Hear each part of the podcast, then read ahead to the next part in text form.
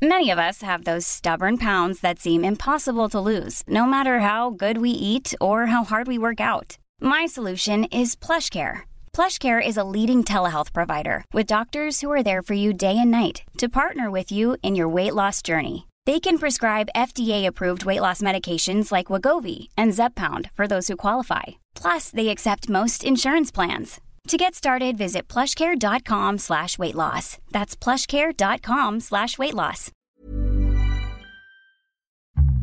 G'day, and welcome back to Shares for Beginners. businesses that I own, there's a whole dozens and dozens, hundreds and hundreds of staff working full time for my benefit.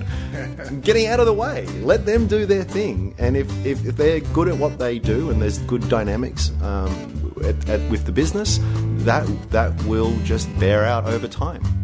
That's Andrew Page from Strawman, arguably Australia's leading online investment club. It's all about its members and how they analyse and choose which stocks to invest in.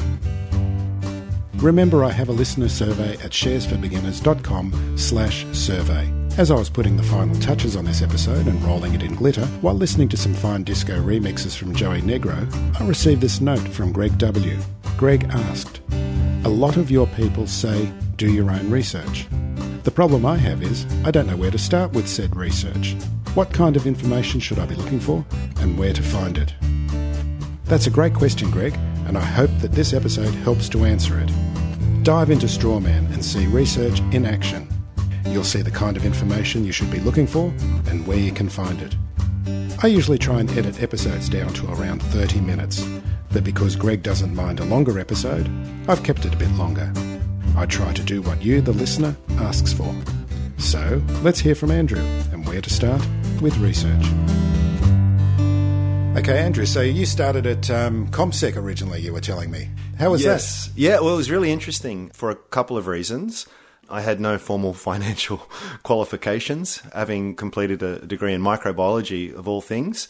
And it was also in the tech boom, so late 90s, where everything with dot .com attached to it, uh, share prices were, were going crazy. Perhaps not too dissimilar to, to what we're seeing today, in fact, uh, in a lot of ways. But it was it was a, a trial by fire and, and very much in the deep end. This was also at a time when online broking was becoming a thing, and CommSec really is sort of the first major player in that space.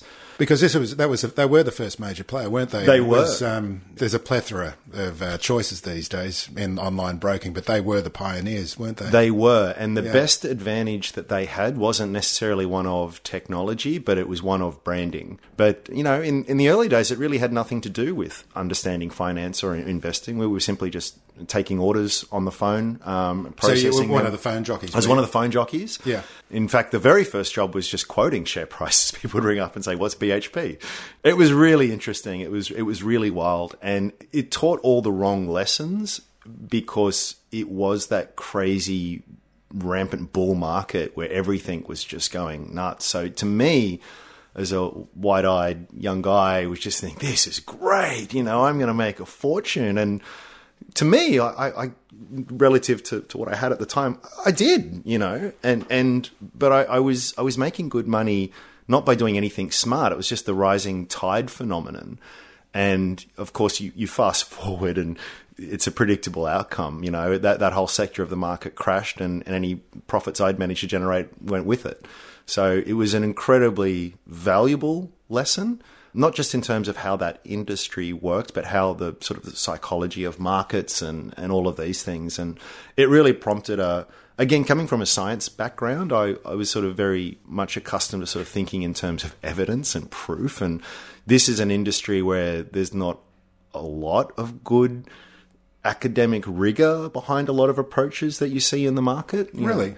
You- Well, there's a lot of great stuff out there, but I mean, anyone just has to sort of Google, you know, how to how to invest in the share market, and you come across all kinds of sort of crazy things. Mm. But even at even at that sort of corporate level, there was there was a lot of approaches. We're going to wander into sort of ideological territory here, but you know, approaches that I would sort of deem to be very ill founded and very poor supported by evidence and very much sort of based around speculation and, for want of a better term, gambling. And but it's a, it's a super sexy space. Hope springs eternal. Brokers make their money when you trade, not by when you sit on shares. So there's a very strong incentive to encourage that kind of stuff. So anything that that enhances that, whether it sort of be stop loss uh, orders or intraday trading strategies or you know, anything, anything like that, they are going to have an incentive to to encourage you to do because they make more money. And and I'd argue strongly that you know it's probably the the less you trade, the better you will do. I just want to go back because you just mentioned they're coming from a scientific background. You, you thought there was no rigor, or you felt that there was no rigor in that space. Yeah. What What are the some of the things that you felt weren't rigorous, and that you were able to use your scientific background to apply more rigor? I'm always reluctant to go down this territory because we're we're instantly going to um, make half your audience very angry because we do we do get into sort of these. Uh, they're beginners. They're, it's okay. They're not going to get angry. look, there's there's a lot of people who feel very strongly on these topics, and and I guess I'd start by sort of saying you have to do what you feel is right, and you have to go on a process of discovery and feel what's right for you. But but to answer your question and um, with all that disclaimer out of the way, I, I, think one of the, the real areas of, of pseudo science in this kind of area is technical analysis, charting, I'm not a fan. And and it's not it's not something that I've just decided against. It, it's it's one of the things where, again, I, I, really made an effort after that period to sort of try and dig into um, investing approaches and, and, and look at ways that seem to be well supported and the rest of it. And here's something that sort of there's just I couldn't find any evidence for that to to work consistently. I mean, the, the market is a probabilistic space. You can have any kind of crazy technique, and it's going to work sometimes. But there was nothing like that, and there was also, particularly working for a broker. I mean, you know, you're handling a lot of accounts there, and Lord knows I never saw anyone who could consistently make that work over time. Now, a lot of people will disagree with that. There'll be a lot of people out there who, who swear by it, and, and good luck to them. Yeah. A lot, a lot of people just love it. A lot of people love it. Yeah. And I think the, I think the appeal of it comes because it's easy relatively. Now you contrast that with a more fundamental approach that that I'm um, more inclined towards, which requires understanding business models, understanding a lot of economic concepts, having to uh, have a good appreciation of accounting, um, financial statements. It's a lot. Of, it's a lot of hard work. It's a it? huge amount of hard work. Yeah. And and even if you get through all of that, you then got this sort of emotional sort of um, discipline and fortitude that you need to sort of allow these things to to bear fruit. Um, whereas charting, particularly again, we're, in this era where everything is is is um, software is just growing strongly. You know, the old guys did it on on pen and paper. now you could do it on a software package and it's going to do all the charting for you. So you would have all these indicators that would just say buy or sell. And something that just basically flashes green or red is much easier to do. Again, with a probabilistic endeavor like investing, you you are going to get a false negatives and false positives and stuff all of the time. But I'm talking about something on a statistical significant basis over multiple different market periods and environments that sort of tends to consistently work. I've I've not found I've not found much satisfaction in that in that pursuit. So I'm correct in am I correct in assuming that um, you believe that eventually the share price will reflect the underlying value of the company? Absolutely, right. I, and and and you know what I, I I I think that's a really great way of summing up, and that's a Buffett quote. You know, is that the business performs well, the share price will follow, and you don't have to take that on faith. I mean, you look at any company, any company, pick one at random on the ASX and look over a meaningful period of time, so five years, ideally longer, 10 years, and look at the share price. And if that share price has gone sideways over 10 years, I'd bet you a large sum of money that earnings have gone nowhere in, in, in a 10 year period of time. Now, there'll be periods where earnings aren't going anywhere, but the share price could be flying up or flying down. Earnings could be falling, and the share price could be going. It's so crazy sort of things happen because it's it's a it's a sentiment driven machine in the short run. But when you look at it over a broader period of time, it there is an, a perfect correlation, almost perfect correlation. Um, and likewise, you look at the real success stories over the long term, you know, uh, Cochlear or CSL or any of the, the, the share price follows the earnings. So to me, it just became really apparent that if I could focus on companies who I felt I had a good uh, uh, uh or a realistic chance of trying to roughly gauge where earnings were headed, over, say, a three to five year sort of plus period, I put the odds in my favor significantly. Now, if you're like me, pretty much anytime you buy a share, it falls the next day probably falls a lot the next day. Um, that, I thought that was just me. No, happens all the time. And, okay, but um, listeners will be pleased to hear that. so don't hit those stop losses. Uh, no, to forget. Oh man, we could get into stop losses. I, I, I, I think that it's it's such a distraction, and we we focus so much on this ticker symbol and these daily. We forget that we've actually again, it's it's so boring for want of a better word, but it, it is. We we forget that we're actually buying a little chunk of a company companies don't change day to day, you know, generally speaking, but the share price will change a lot. And a lot of that will be driven by what happened on US markets, what's happening with commodity prices, what's happening with interest rates, you know, things that, that, that are not unimportant, but aren't really the key determinant to the long term success of a business. You know, you take any one of those sort of concepts, uh, macro and economic sort of ideas, and you and I can debate where we think the Australian economy is at, where it's sort of headed over the next few years. Undoubtedly, where it does head will impact most businesses on, on the ASX. But it doesn't say much about their long term earnings power and the true intrinsic value of that business. And if you get that part right, it kind of doesn't matter what happens in the short term. I've been lucky enough to have some really great long term investments. And I can tell you that without exception, all of them underperformed in the first at least few months that I, I um, held them, in some cases, years. And it was a roller coaster ride. But as the business delivered on expectations and the fundamentals started to outweigh the sentiment, it really started to bear fruit. And the, the, the, pendulum swings and and that is where you make your money. The great thing about that too phil is, is that you don't have to once you've done your research once you've understood the company you don't have to do much. You know i i, I have all of our family's money in the market um, and in our business um, but i probably trade a handful of times a year. I'm very inactive trader because the businesses that i own there's a whole dozens and dozens, hundreds and hundreds of staff working full time for my benefit. Getting out of the way, let them do their thing. And if, if, if they're good at what they do and there's good dynamics um, at, at, with the business, that that will just bear out over time. And not only that, you you avoid transaction costs, you avoid tax. In fact, when you do sell, you, you get that capital gains discount for holding for 12 months. And you allow this phenomenal thing called compounding to take effect. And compounding is just the most amazing thing in the world, but just it, it's not evident over short periods of time. Compounding isn't a thing over a 12 month period, two year period, three. You need to extend that out for that to really, really sort of um, reveal itself.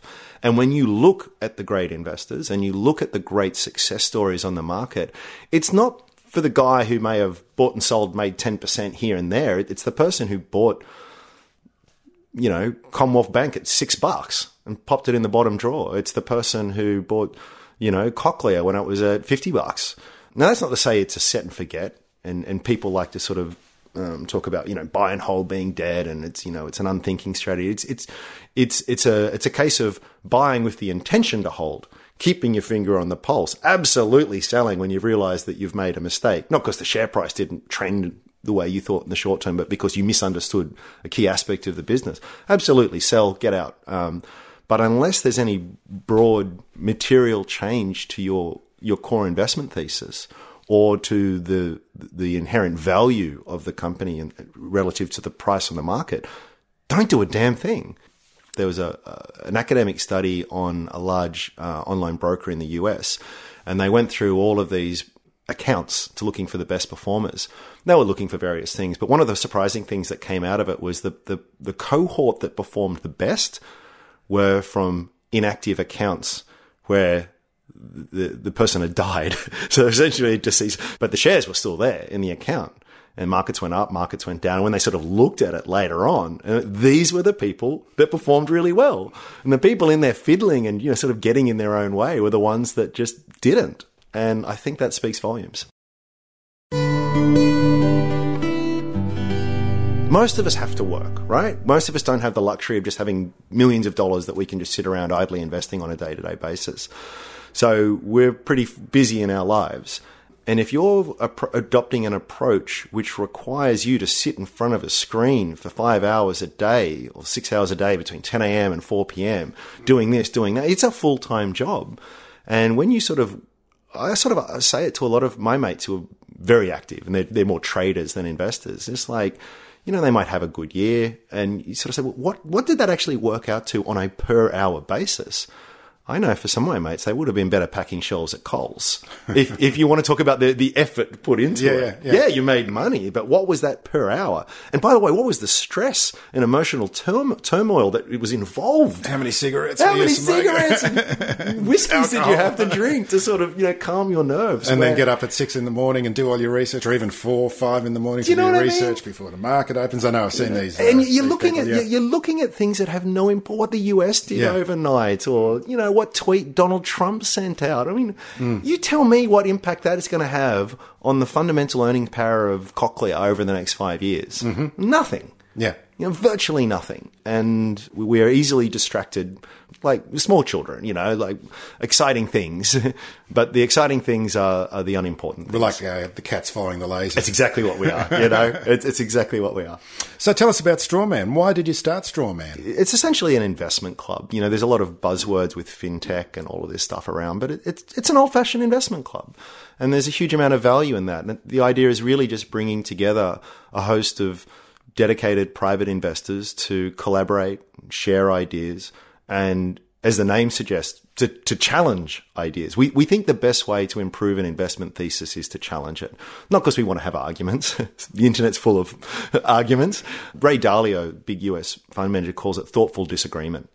And it's about talking to people who have a different perspective to you or have different insights, different experiences, can bring something to the table and help, help broaden your understanding of a business. The trouble is that, so, you know, traditionally you, you'd have a few people in your club, you might sort of meet around a dinner table one night a week and sort of talk it through. We wanted to do this online um, and sort of get a much bigger club. Uh, and the challenge with that was sort of having the mechanisms in place to make that um, a feasible sort of proposition. But we felt that that there was a real gap in the market there. There's there's other online forums out there. I would argue there's there's two major problems with them. One is they're extremely noisy and cluttered places. You go there and yeah, there's a lot of activity. Um, but there's They're not of very user friendly. I find some some of these uh, things. You know, it's very difficult to navigate. And you know, what are you looking for? You know, you want to find something on a company, and there's a million threads to follow. there's a million threads and they're all just pretty much in, in chronological order. And don't get me wrong, there's some great contributors there, some phenomenal contributors there. But if you, you sort of arrive on the scene, it's like, well, which thread do I read? How long do I have to go sort of through that? Get rid of all the guff. You know, people just saying, hey, why is the share price up today? Anyone else holding this? You know, it, it, it's not adding anything to your insight. So we, we felt that there could be a big improvement in the organization of that of those insights and information. So one of the key things that Strawman does is we just have one page for every company, and anyone can can post what we call a straw. It's kind of like a tweet or something. It's a concise insight or perspective on a company. But then we open that up to compu- community endorsement and and um, peer review, so you can vote on those kinds of things. So when you arrive at Strawman, you'll see the most highly endorsed posts there. They also age and date and stuff as well. So it's we try to keep it current. We try to make sure it's peer reviewed. Um, anyone can still say anything. We're not trying to silence or censor anyone in any way, shape, or form, but we're trying to give a user a better idea of what are the, the most well regarded sort of insights. The other problem we think with a lot of online sites is that there's no accountability. So we've all got these random usernames, and who's who's behind that? And someone's speaking very forcefully on a particular stock on whether you should buy or sell. Well, who are they? You know, is this someone that has any track record? Is this someone who has any authority? So um, you don't have that on other sites. So one of the things that we do on on Strawman is is that we we rank people. Um, you can make recommendations. We'll track that against the market. You can make any kind of you can post valuations. You can post insights, and that's all ranked. And it's it's not it's not because we're a, an elitist group, but it's it's it's to give users the ability to sort of when you see someone contributing that you can say, hey, wow, this guy has really delivered some great insights. He's well regarded by the community his recommendations tend to perform pretty well. I might, I might hear what he has to say. There might be someone over here who's making a lot of noise. A lot of people disagree. Everything they touch turns to mud. maybe maybe they're not they're not worth doing. And the and the other thing that it, that it which was not intentional but has been um, a really great thing that's emerged from this is that it's kind of strawman's a, a tool that's kind of like an online investment diary, which I'm, I'm a huge fan of, which is the this idea of writing down why you're going to buy a share. I mean, you know what it's like, Phil. You're barbecue and someone "Oh, you know what? What should I buy?" Or more more, more often will be, "I I bought X Y. Z." You go, "Great, why?" Oh, because it's going up. Well, you know, you, once you pick into it, you realize often actually there's nothing behind this other, other than something that's very speculative or something that's very flimsy. So we're, we're saying post your thoughts online and open that up to scrutiny. Not, not because we want to embarrass you, not, not because we want to make fun of you, but because we, we want, we, we think that there's an intrinsic value in you doing that yourself. When you're forced to specify what you think the reasons are for buying a company, you know, when you say, when you're buying something, you, you, you, you are um, in, specifically saying that it's cheap. The market is wrong. This thing needs to be higher. Well, how much higher? If you're buying um, BHP, well, what what do you think it's worth, and, and, why do you think that's worth? Now, these are hard questions, and there's no exact right answer. But the very process of thinking about it and writing it down and committing that in a public forum will make you a much better investor. So our, claim is is that by doing that you're helping yourself as well as the as well as the community because it's once you go through that process if you realize that oh man actually I now that I've put it on paper it doesn't seem as as solid or reliable as it did it will prompt you to dig a little bit deeper and maybe build up that conviction or even better it might avoid help you avoid making a, a, terrible mistake because you might just miss something as well. Totally, you totally miss something. And this is it's really interesting that you say this because I've had a couple of fundies on, and um, this is the kind of thing that they do in their meetings. They yes. come to their meetings and they, you know, they all have a thesis on particular um, shares and companies that they think are going to do well, and they've then got to defend that in a meeting. And it's like your peer review in Strawman, and it's it's giving you the kind of tools that um, fund managers are using to assess whether they're going to invest in it. Your, your investment thesis is either right or wrong. It's as simple as that. So, you know, I, I want to buy Afterpay because I think it's cheap. I'm right or wrong, one way or the other. Time will tell. Now, there's two ways I can figure out whether it's right or wrong. I can wait, and the market will eventually tell me and I'm talking beyond the short term sort of volatility here. It's like, you know, when, when the fundamentals really sort of weigh in and sort of conclusively prove that, that you were right or wrong. You can find out by putting your money at risk, or you can find out by discussing with other engaged investors. So when I've put my thoughts out there and you sort of see other people coming up with, with other perspectives and it forces me to, to think that I'm wrong or, you know, have a lot lower conviction. I really welcome that. That's fantastic. People sometimes a bit apologetic, like, oh, I'm sorry, I didn't want to sort of attack your idea here. No, thank you. Thank you for proving me wrong. Because if you didn't, that's I, valuable I, information. I, would much rather have a bit of a bruise to my ego than lose money on the share market. Mm. So, yes, please, if I am wrong, I want to know. Unfortunately, um, investing is a very male dominated space. Um, all the organizations I've worked with, just, you know, it's 90% male to 10% female. And guys are very ego driven. Um, they're very confrontational and all these sort of attributes that actually are just really terrible for investing. In fact, there's a lot of good studies that show girls are much better investors because they, they lack all of these sort of um, male flaws that we have. But you've got to get over that and get over yourself. It's not about ego. It, it's about investing prudently and sensibly. And if you can lean on the experience of others, the other thing that I think that's really valuable as well is that you, everyone is going to bring something to the table. So I, I, used to work for an organization that was a sort of a high net worth investment club, and we'd had people in there who had no experience on the share market, but they may have owned a manufacturing facility for the last 20 years. They're going to know 100 times more about manufacturing than some 27 year old analyst for CommSec. I think they are. Now, maybe they don't know about discounted cash flow or, you know, sort of these nuanced sort of highfalutin finance ideas but they're going to have they're going to offer you an incredible world of insight. And next to them, there might be uh, a lady over there that that's spent you know, 30 years in the healthcare industry. She is going to give you incredible insight. So when you sort of network all of these people together and people contribute in areas that they do have expertise, it's not that one person has to be the oracle of all knowledge here, but when you sort of sum that up, you get something that's really bigger than the sum of its parts. And it's, it's, it's really powerful. Hey, it's Danny Pellegrino from Everything Iconic. Ready to upgrade your style game without blowing your budget? Check out Quince. They've got all the good stuff shirts and polos, activewear, and fine leather goods, all at 50 to 80% less than other high end brands. And the best part? They're all about safe, ethical, and responsible manufacturing. Get that luxury vibe without the luxury price tag. Hit up quince.com slash upgrade for free shipping and 365 day returns on your next order. That's quince.com slash upgrade.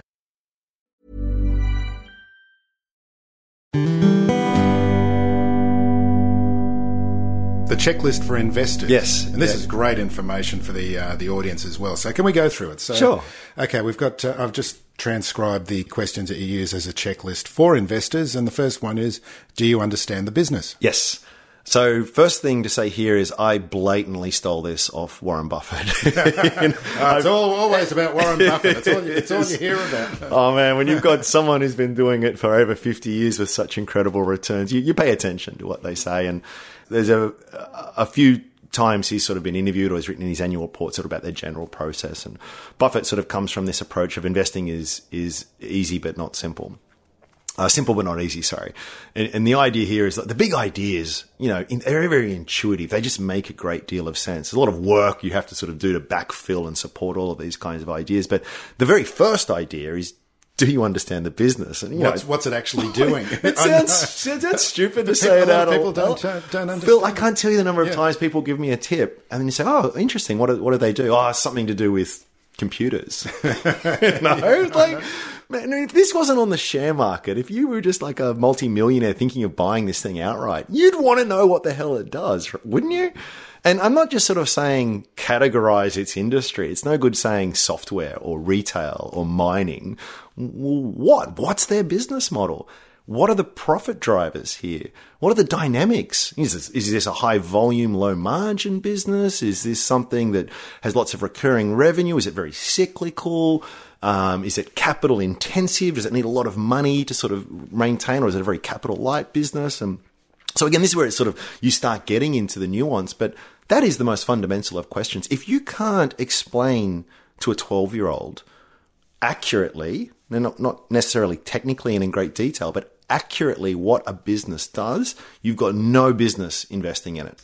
Okay, So understand the business. Excellent. Okay, so the next uh, point in the uh, the checklist is: Do you trust management? Is there any way of as- ascertaining that? That, a- that's so, so management is is critical.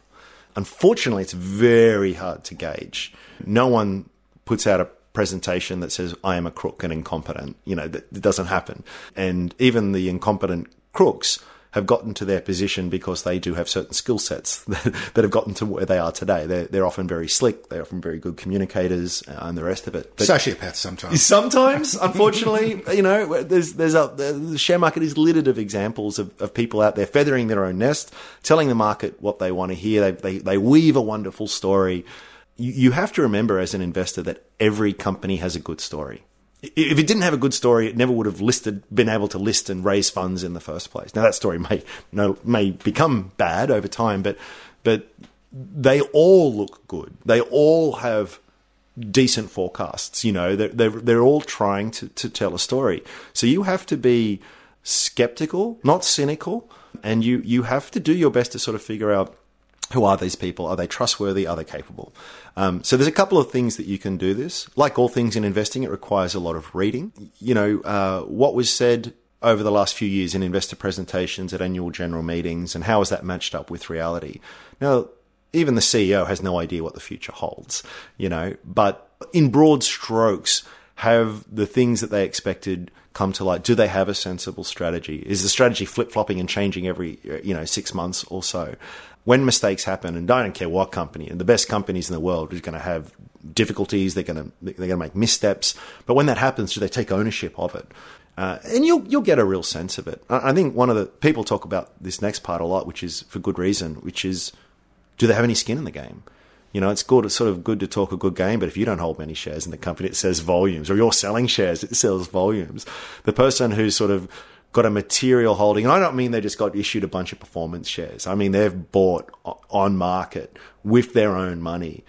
That's a material amount to them, so that it would hurt if it lost that speaks volumes. And you can find that information quite easily, can't you? ASX announcements are all there. You go to the annual report; it'll tell you exactly how much they hold, what options. Um, the other one is is I'm really big on this idea of he whose bread I eat is song I sing, and it's this idea of incentives and and what was that quote again? he it. whose bread I eat is song I sing. So it's basically saying, you know, your your master is the one that provides your your yeah. livelihood type yeah. thing, and who's paying the piper? Who's, yeah, exactly. you know, so it's kind of it's it's a question of sort of looking for incentives. Um, unfortunately, a lot of remuneration consultants have done a great deal of damage over the years in terms of things that seem good at a high level, but provide real perverse uh, incentives for, for senior management. And they'll often have a lot of short term incentives to hit particular earnings or sales targets. And there's a lot of clever accounting and often very perfectly legal things that you can do to move things around, and, and it it shifts the focus from. I would say the the main role of a CEO is is capital allocation and, and, and sort of long term strategic thinking. But when you're just trying to sort of massage the last quarter sales figures to make sure that you get your bonus, you can do that and you can see that, can you? Yeah, you can see exactly. You can, you can, you can, you can see, you know, here are the performance rates, and these are the conditions under which they vest. It's all in the remuneration report, in the, mm-hmm. in the annual report. Yeah. Legally, it all has to. No one reads it, by the way. Well, very few people do. But it's a, it's a wonderful. And, and this isn't about people being evil or anything. This is just people being people. If mm. you put me in charge of a company and you say that if you can increase earnings by 10% this year, we're going to give you a million dollars, I'm really going to try and do that, right? It's, that's what I want to do. Uh, and I guess founder-run companies. Uh, oh, founder-run, yeah, yeah. These people, they started the business. By the time it's gotten to the ASX, it's already had a great deal of success, and they generally have a huge amount of shares. It's hard to sell shares that many. You know, if you own forty percent of a business, you can't sell that easily. So they they have a much bigger incentive to think longer term and really create that value. Mm. And you can even look to at things like the the the actual salary that they're on. You know. Um, uh, versus sort of the, the, incentive payments. And again, you don't have to be an expert for this kind of stuff. You'll, you'll read it and you'll, you'll, get a sense of, you know, well, this, this, he or she is going to really have a strong inducement to do X, Y, and Z. And is that, is that in line with long term strategic, sensible thinking and, and wealth creation for this business? So, what are the risks? So, this is huge. So, all of us have a bias in investing on focusing on what can go right. I think you need to spend as much, if not more, time uh, asking what can go wrong. Um, because things will go wrong, and and and you need to sort of be able to. The person who thinks of that in advance has a huge advantage. A lot of people in the market react to news. I heard, it, I heard actually, a great term last night. Oh yes, a pre-mortem. A pre-mortem. Oh, I love that. yeah, it's great, isn't it? Because then, if it happens, you've you've thought it through. You sort of game theoried it, it out. You know, if if X was to happen, you know, what does that mean? So, I don't know. Pick an example with um, BHP. Well, one risk is that commodity prices could fall. Well, well, how much damage would that do? Well, what's their cost of extract? How much does it take? It's all in the annual report, right? All this stuff's there. How, how much does it cost to take a, a ton of iron ore out of the ground? And what can they sell it for? And what's that going to do to their profits? Moreover, is there something that is realistic? Well, commodity prices are going to fluctuate. I guarantee they you of that. You know, you, you can't, anyone saying, oh, geez, I didn't expect that. That's crazy. It's going to happen. So, so, so not only do you have to think about what can go wrong, but you have to sort of tease apart the difference between what you might call a structural issue, big problem, versus a cyclical temp- temporary issue. So retailers, they're going to have a tough time in a recession. They just are. Doesn't mean they're a bad business. It just means as an investor, don't expect perfectly smooth earnings growth. It's, it's, you're in a fairyland if you think that's going to happen. If you're Myer and you run a department store, and that business model is dying and is under phenomenal threat from the internet, well, that's a very, that isn't something that's just a temporary, inevitable, to be expected cyclical phenomenon. That is wow, this business might not actually exist in 10 years' time. And that is a much, very, much more uh, uh, uh, difficult, thorny problem. So, so think about it. Everything that can go wrong. The, the, the fla- is, is this company at a, zoomed out at a broader scale moving in the right direction? And does the price accurate, accurately sort of reflect that view? Okay, the balance sheet. Is the balance sheet in good shape? Yes. Um, so that's that's another massive one. What um, is the balance sheet? So the balance sheet you've got you've got um, well three main types of financial statements. The first is the income statement. How much money did you make? What are your expenses? What's the profit left over?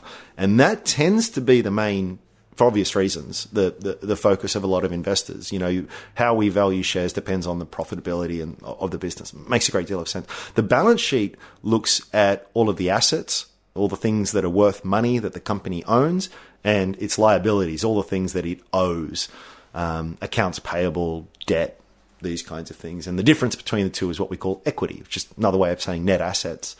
So companies can do what we can do as individuals. So I could go and take a huge loan out from um, the bank, and I could go put it on a horse.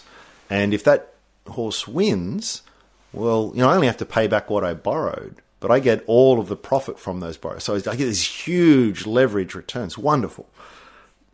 But if it loses, or you know, I can lose. I can not only lose my money, but I can lose all the money that I've borrowed, and now I'm in a whole world of trouble. And it happens all the time on the market, and and most investors don't look at the balance sheet again until it's too late.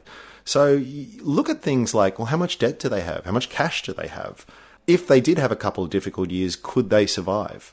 The businesses that go bust and delist, almost, not always, but almost always, it's a debt related problem. Uh, the GFC was a great example of that.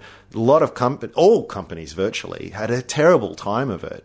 But the companies that had, they weren't beholden to any lenders and had plenty of cash in reserve, they weathered the storm. Not only did they weather the storm, but they actually emerged much, much stronger because all their idiot competitors who weren't as prudent probably went out of business or they had the chance to buy them at a, at fire sale prices. So for companies with very, very strong balance sheets, these, these periods of disruption actually long term end up being a wonderful thing. They gain more market share, they lose competitors, and they're there to fight another day. Okay, and then the final question is, what price is a fair price? Oh, it's huge. so sure it is. It is um, at the end of the day, uh, no business on this planet is worth an infinite amount. And most businesses are probably worth more than zero. So a fair value is somewhere between those two points, zero and infinity. um, let's, I'm glad we've narrowed it down. We've narrowed it down. so we're, we're, we're, we're, at a good starting point. So the, the way of thinking about uh, what's called intrinsic value or fair value is it's just the, the total value of all the money that a company is ever going to earn in its life.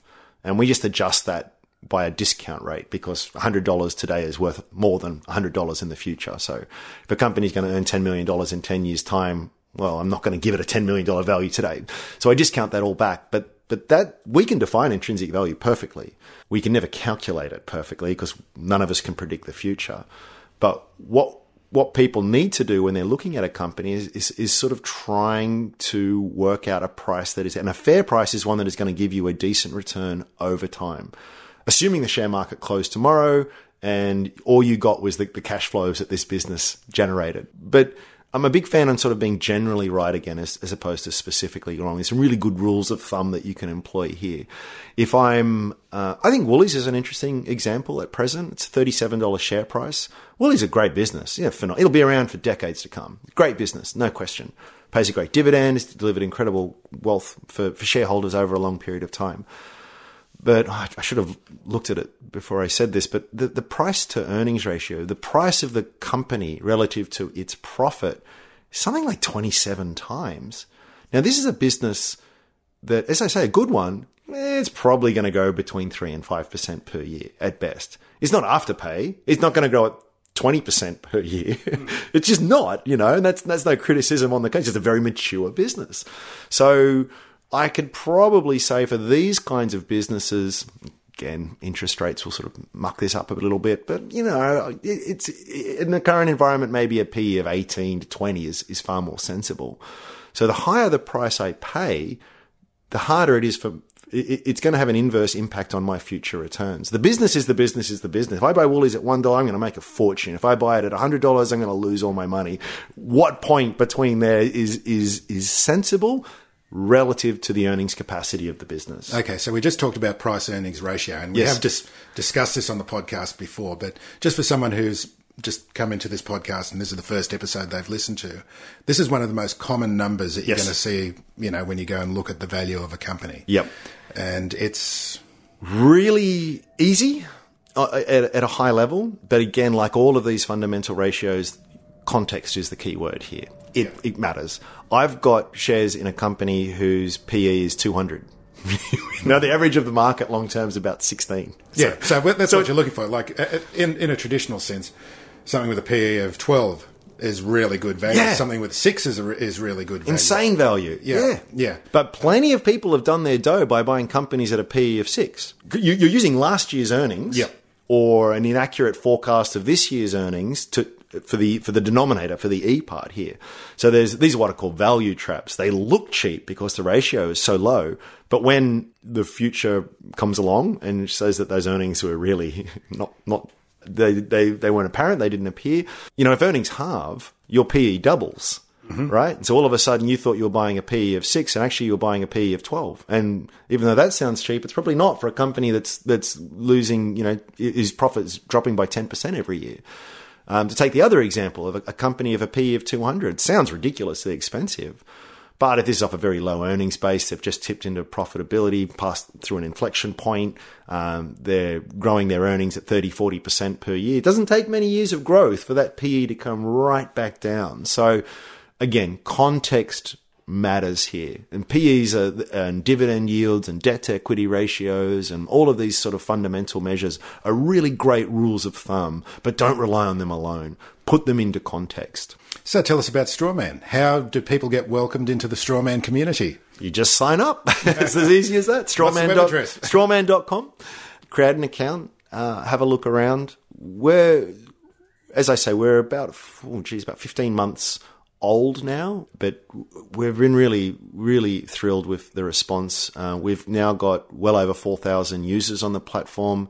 Uh, we added the last, welcomed the last thousand users in half the time we added the previous one.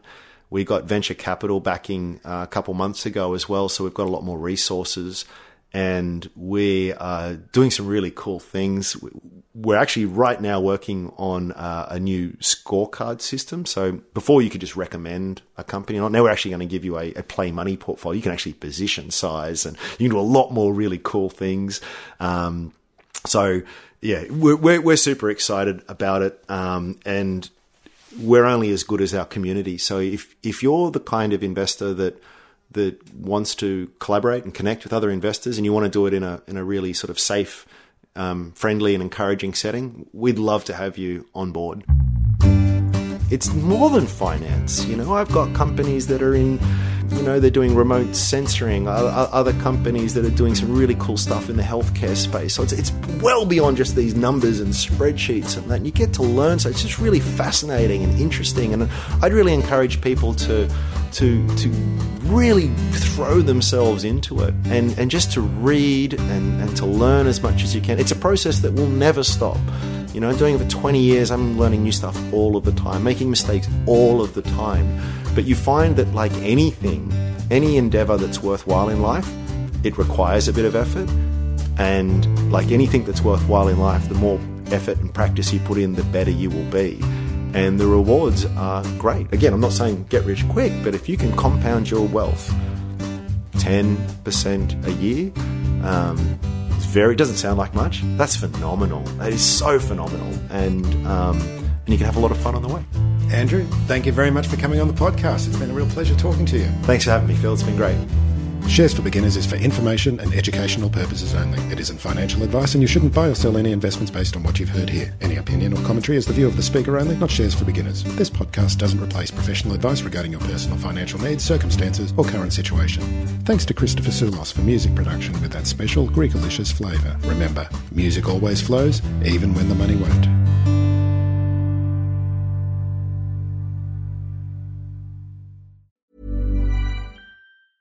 Hi, I'm Daniel, founder of Pretty Litter. Did you know cats tend to hide symptoms of sickness and pain? I learned this the hard way after losing my cat, Gingy. So I created Pretty Litter, a health monitoring litter that helps detect early signs of illness by changing colors, saving you money and potentially your cat's life. Pretty Litter is veterinarian developed, and it's the easiest way to keep tabs on your fur baby's health right at home. Go to prettylitter.com and use code ACAST for 20% off your first order and a free cat toy. Terms and conditions apply. See site for details.